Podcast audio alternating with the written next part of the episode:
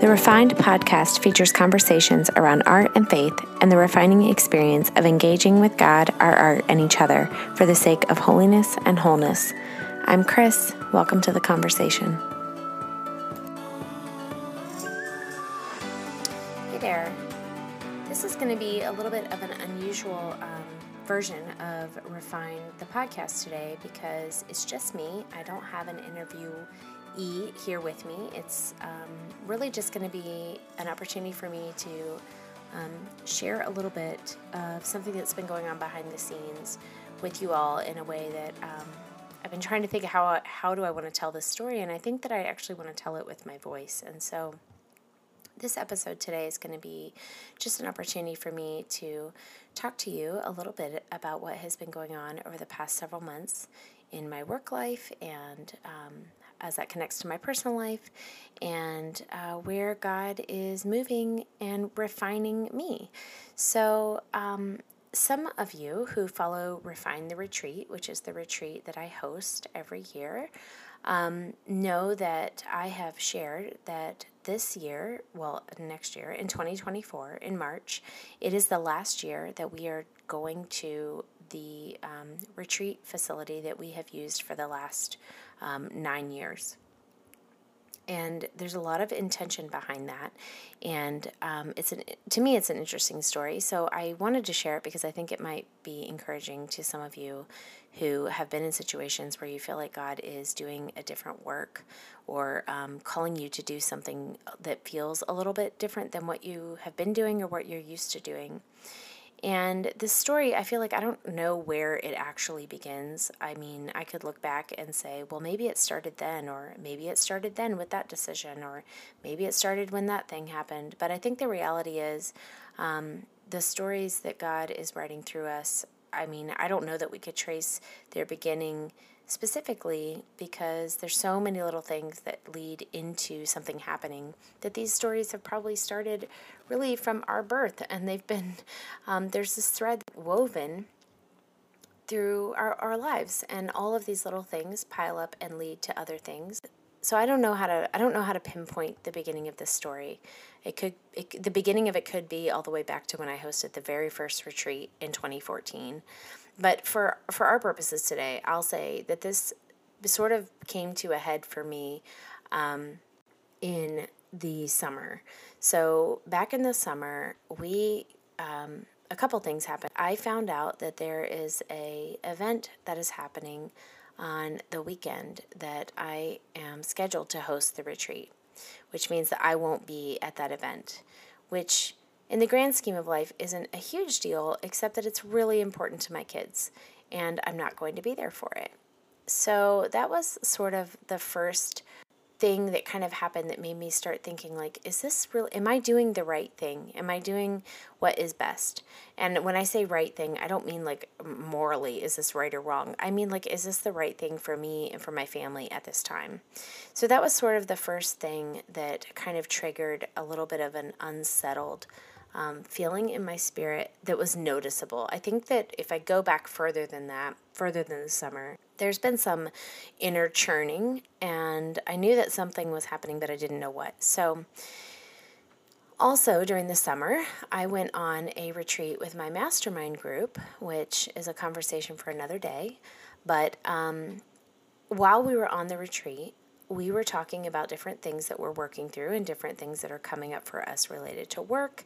And as I was talking about the retreat and talking about the fact that I'm going to miss this event um, that my kids want me at, um, I like immediately burst into tears while I was talking about it, which felt really weird. And it caught me completely off guard. I was so not expecting to have a little bit of a meltdown over it. But I realized um, that as I was sitting there on the couch weeping uh, to my mastermind group, that there was something in those tears. And I think it's, um, I think it's Parker Palmer, or maybe it's Frederick Buechner who says, Listen to your tears. And um, I, I was thinking, okay, I need to listen to my tears. Like, this means something. And so I kind of just was holding on to that and praying about what does this mean? What is God doing? Um, I feel, I have felt for months leading up to that, that God was starting to really kind of unsettle some things in my spirit. But I didn't know what exactly that meant or what exactly that would look like.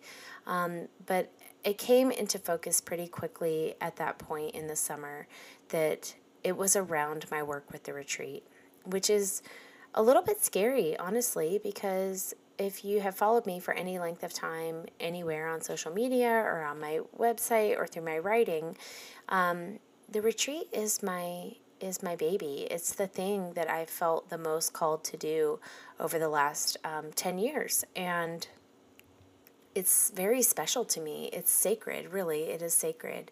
And um, I didn't know what this meant that I was feeling so unsettled about the future. And what a lot of people don't know is that the retreat is actually reserved, um, we book it years in advance. So, as of a couple months ago, we were already booked through 2027, which felt so strange and weird to me to think about 2027 and think about being committed to doing something in a certain way at that time and then thinking I don't even know what will be happening in 2027. So I kind of just held that weight and was really praying about what am, what am I supposed to do with this? What does this mean?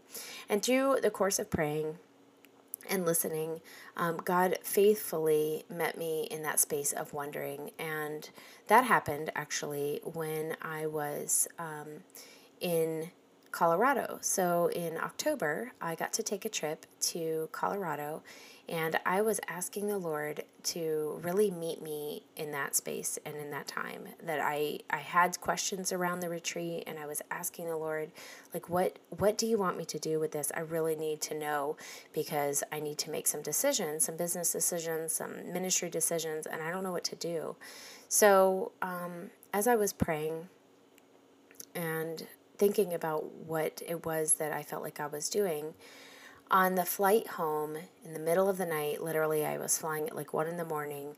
Um, I was asking the Lord just to give me some guidance and help me know what to do. And the word that came to mind immediately was this strange little word, nimble. And of course, when I heard the word in my spirit, the first thing I thought of was that nursery rhyme Jack be nimble, Jack be quick, Jack jumped over the candlestick, which I don't even know why. Like, that, that's probably the only reference to the word nimble that I could think of. It's just not a word that's in my normal vocabulary. So already I was kind of, my interest was piqued. I'm like, that's a weird word to come to mind. Um, but I just tucked it away. I wrote it in my journal on the plane and then tucked it away and came home and the next day, I sent a message to one of my um, good close friends, and I said, "I just, I just want to ask you to pray. I feel like God is doing something around Refine," and was kind of sharing, but I didn't share the word. I, I just was saying, I feel like God is saying something. And when my friend messaged me back, the first thing she said was, "I don't know. This is going to sound super weird, but the word that comes to mind is nimble." And I almost like I I just had to laugh because that is to me just the funny way that God so often works is through this um, strange repetition or what I sometimes call and other people I've heard sometimes call like a sacred echo. And she was echoing back this word, this weird word that nobody uses anymore that I'd heard at one o'clock in the morning flying across the country. And she had not she had not been there. I had not told her the word. And I just thought, okay, Lord, I'm listening. Like you have my full attention. So, anyway, as I um, was praying about it and thinking, okay, this word is obviously important, this is coming up, um, I was thinking about what do I want to do? What do I feel like God is telling me to do? And the first thing I knew was that I needed to reach out to the facility and release the reservations that we had for the next three years after this year. And when I sent that email to the to my contact and got the message back the message was a full affirmation of the decision I had made. Um, one of the things that had come up multiple times while I was in Colorado was this phrase, you know when it's time to put something down. And I'd heard that phrase multiple times over my weekend in Colorado from Jean Oliver, actually, whose workshop I was at. And it was so funny because every time she said it, I felt like this almost like electric shock go through me of like, oh my gosh, that word is for me. She is saying that to me, which of course she wasn't. She was saying that to the room, but it felt like she was saying it to me. And when I um, messaged my contact at the facility that we use for the retreat and told them that I needed to release the reservations through 2027, her response to me was, um, You know, when it's time to put something down. And so, once again, this phrase that I had felt was so um, for me was echoed back to me. And, you know, people have all kinds of feelings about coincidence and whatnot. But one of the questions I've received for years and years, people will ask me, How do you know when God is speaking to you? And I have always said, at least as far as I can remember, that God talks to me um, specifically through repetition. When I hear something over and over again, I know that God is talking to me. Um, and I think that is true if you look at scripture again and again, God's word repeats. Um, the Israelites tell their story to each other, to their ancestors, to their children again and again. God's faithfulness is proclaimed. And, you know, if, if we'd heard it once, we go, oh, that's nice, but that doesn't really you know, it doesn't really apply, or we might find some way to dismiss it. But when you keep bumping into the same words over and over, you have to sit up and pay attention. You have to go, wait a minute, I think there's a reason this is being repeated. I think I need to pay attention to this.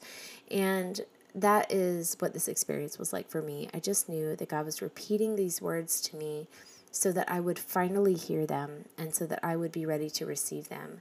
And you know, the the part of the story that I'm not telling you is the 3 years that it took for me to come to a place where I would be willing to receive this news from the Lord.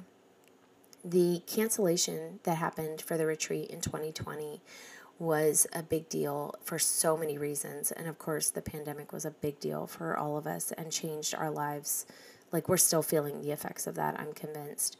And that grief that went into and that surrounded um, canceling that retreat in 2020 was part of a bigger a bigger spiral of grief for me and i have finally kind of come to a place of like a a deeper understanding and a deeper acceptance that I didn't have there, and a deeper surrender, which, of course, if you know me, you know is sort of my buzzword is surrender. Um, and it has taken a long time to get to a point where I felt like if if I heard a word like this, if I heard the Lord saying, you need to do this differently, um, that I would actually be willing to receive that word. So, you know, it kind of goes back to the beginning when I say it's really hard to say, like, where did this start? I don't know where it started. Did it start three years ago? Did it start five years ago? Did it start 10 years ago when I hosted the first retreat? I don't know. Um, this is a story that God has been writing in me and through me for a really long time. And I think it's been there even before the first retreat ever happened. So I don't I guess I just wanted to share this with you as we are moving towards Christmas here in a couple of days um, to encourage you that the Lord is living and active. God is still speaking to his people.